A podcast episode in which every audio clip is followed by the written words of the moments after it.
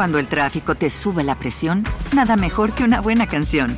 Cuando las noticias ocupen tu atención, enfócate en lo que te alegra el corazón. Y cuando te sientas mal, un buen médico te ayuda a sanar. Sabemos que mantener tu salud es tu prioridad, también es la nuestra en Kaiser Permanente, donde trabajamos juntos para cuidar de todo lo que tú eres. Kaiser Permanente, para todo lo que tú eres. Kaiser Foundation Health Plan of the Mid-Atlantic Stay Inc., 2101 East Jefferson Street, Rockville, Maryland 20852. Son aproximadamente las 11 de la noche del 19 de mayo de 1983. Por la calle Old Mohawk, ubicada en una zona rural en las afueras de Springfield, se puede ver un auto transitando sumamente despacio, avanza alrededor de unos 10 kilómetros por hora.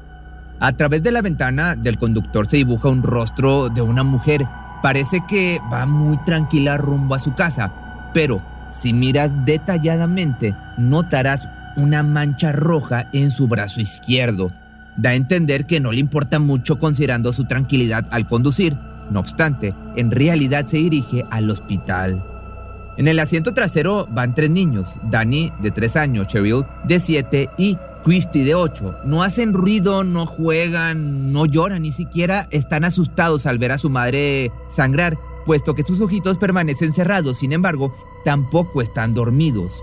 Agonizan. Hace apenas unos minutos acaba de recibir varios disparos provenientes de una pistola semiautomática Ruger calibre 22. Aquí la pregunta es quién apretó el gatillo su propia madre, Diane Downs, quien lleva su auto lo más despacio posible para darle tiempo a la muerte a que llegue por sus hijos. Me quisieron robar el auto, le dispararon a mis hijos y a mí me dieron en el brazo. Es lo que se repite una y otra vez a sí misma. Una vez en el estacionamiento del centro médico solicita ayuda para los tres menores que se debaten entre la vida y la muerte. Curiosamente, ella se encuentra fuera de peligro, pero lo más extraño es que no derrama ni una sola lágrima. Por el contrario, se preocupa por cosas sumamente banales, como el hecho de que sus vacaciones estaban arruinadas y que estaba salpicada de rojo por todos lados. Todos dicen tuviste mucha suerte. Bueno, no siento que haya tenido suerte porque no pude atarme los malditos zapatos por alrededor de dos meses. Es muy doloroso, todavía es doloroso. Tengo una placa de acero en mi brazo, lo tendré por un año y medio. La cicatriz estará ahí para siempre, voy a recordar esa noche por el resto de mi vida, lo quiera o no. No creo que haya tenido suerte. El doctor está impactado por su reacción. Es entonces que se da cuenta de lo siniestro de la situación. Tiene frente a él una madre homicida, pero ¿por qué querría esta mujer deshacerse de sus tres pequeños? La respuesta es simple, para recuperar el amor de su amante.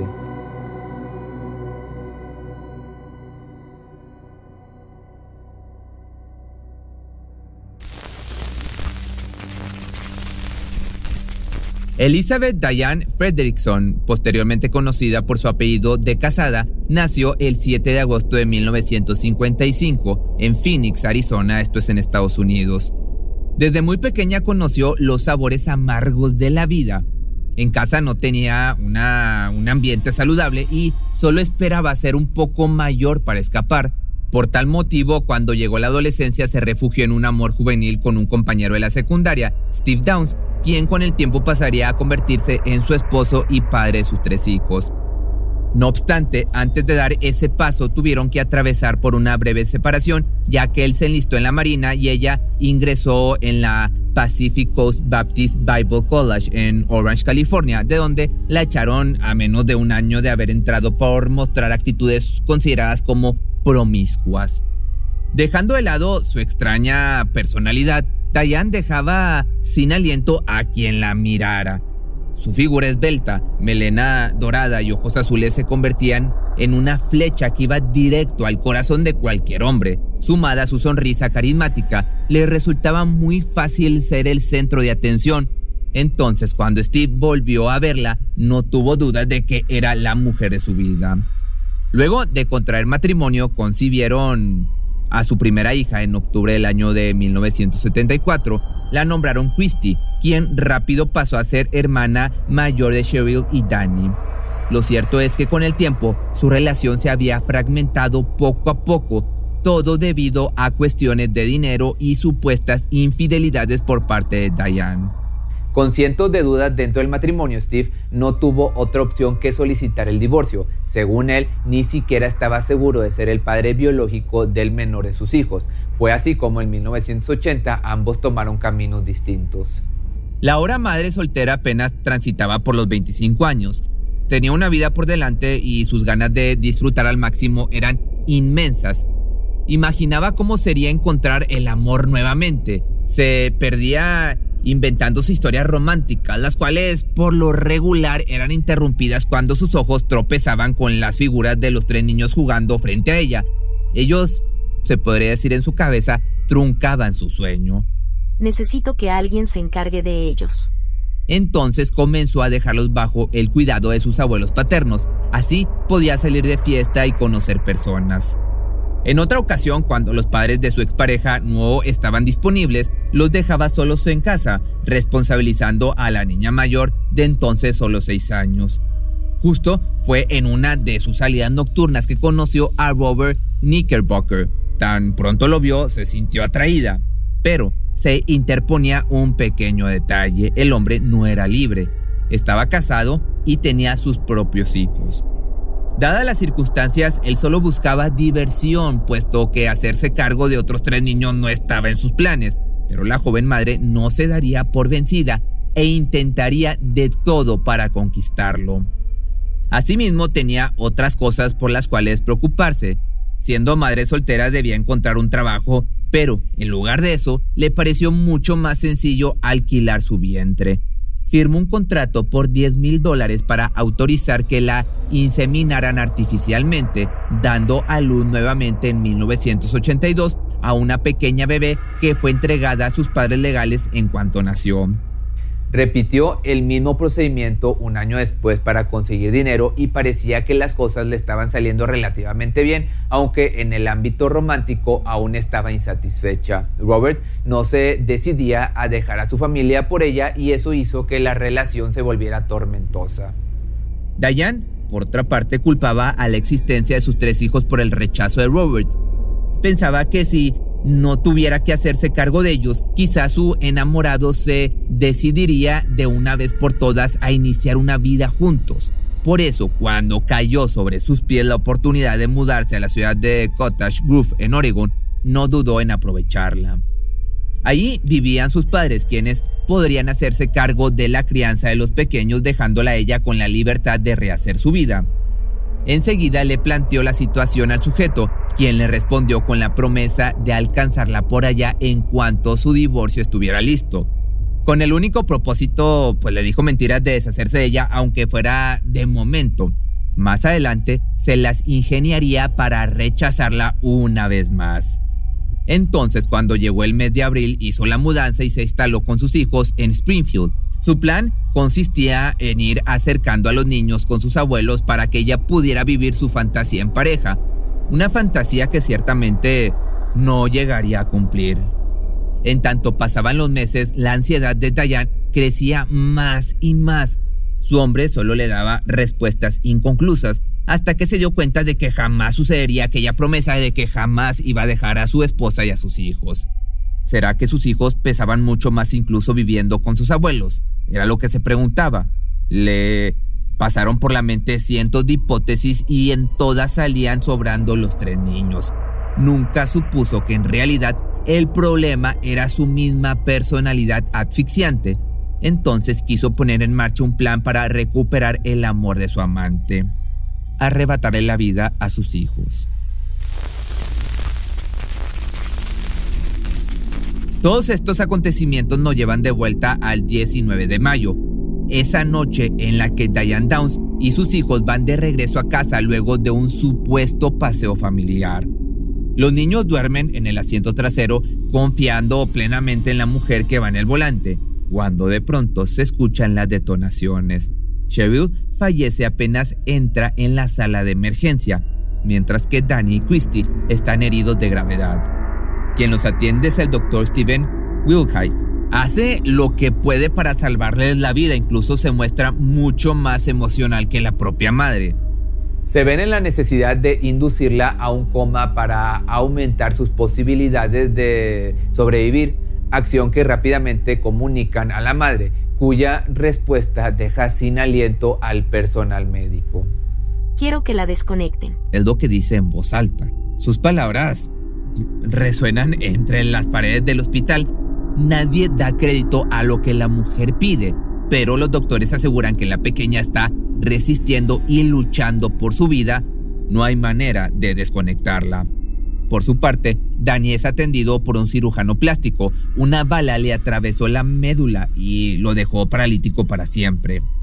Considerando entonces la situación, lo normal sería ver a una madre en completo estado de shock, pero Diane se comporta como si fuera culpable. No obstante, sin pruebas nada se puede asegurar, por lo que la primera versión de los hechos señala a un brutal ataque en medio de la carretera. Uno de los crímenes más horrendos tuvo lugar a lo largo de este tramo de la antigua carretera Mohawk.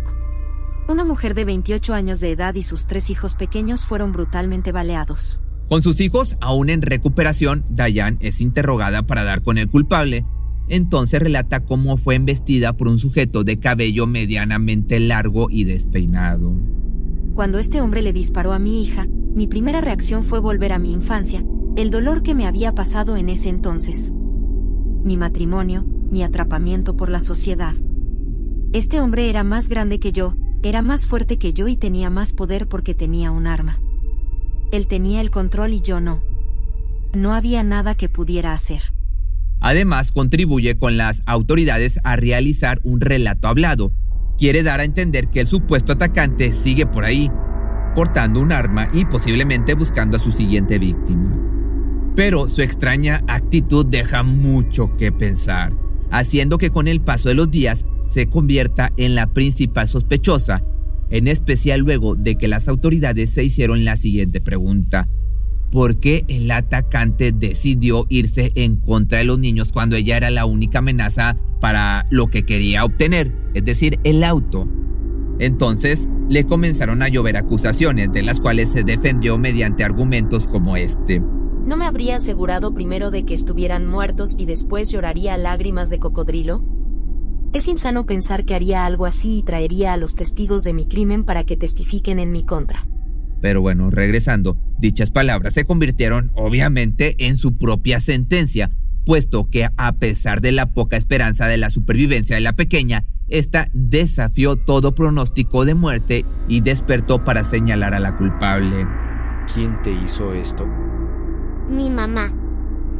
Asimismo, fue cuestión de tiempo para que más testigos se sumaran en su contra, principalmente dos de sus exparejas que confesaron saber que la mujer guardaba un arma del mismo calibre que con la que cometió esta atrocidad.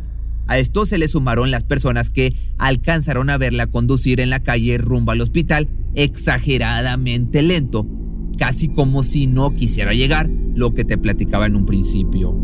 Le preguntamos a Dayan si podíamos recrear la escena.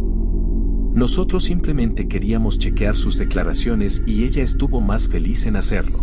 Cuando se dieron cita para la recreación de la escena, Dayan se mostró como toda una artista de cine. Incluso se arregló el cabello para las cámaras, sin darse cuenta de que esa actitud tan despreocupada, tan cínica, sería la misma que la encasillaría aún más en la posición de culpable. Nadie sabe qué le parecía gracioso, pero incluso se le vio reír durante la recreación. Oficialmente sería arrestada el 28 de febrero del año del 84, cuyo juicio inició en mayo de ese mismo año. Que por cierto ya nada sorprendía de esa mujer, a excepción de una cosa, justo cuando se presentó frente al tribunal, estaba embarazada otra vez. Algunos dicen que lo hizo con alevosía y ventaja, esperando despertar la clemencia del jurado y del juez, pero nada pudo evitar que fuera sentenciada a cadena perpetua más un extra de 50 años. De esta manera, Diana Downs ya no disfrutaría de la luz del sol en plena libertad.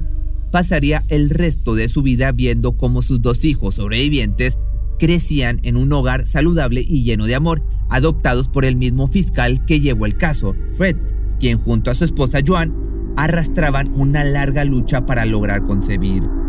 En cuanto a la pequeña que llevaba en su vientre, se la quitaron en cuanto nació, de igual manera enviándola a un hogar donde no sufriría el maltrato de una mujer sin el más mínimo sentido maternal, una mujer loca.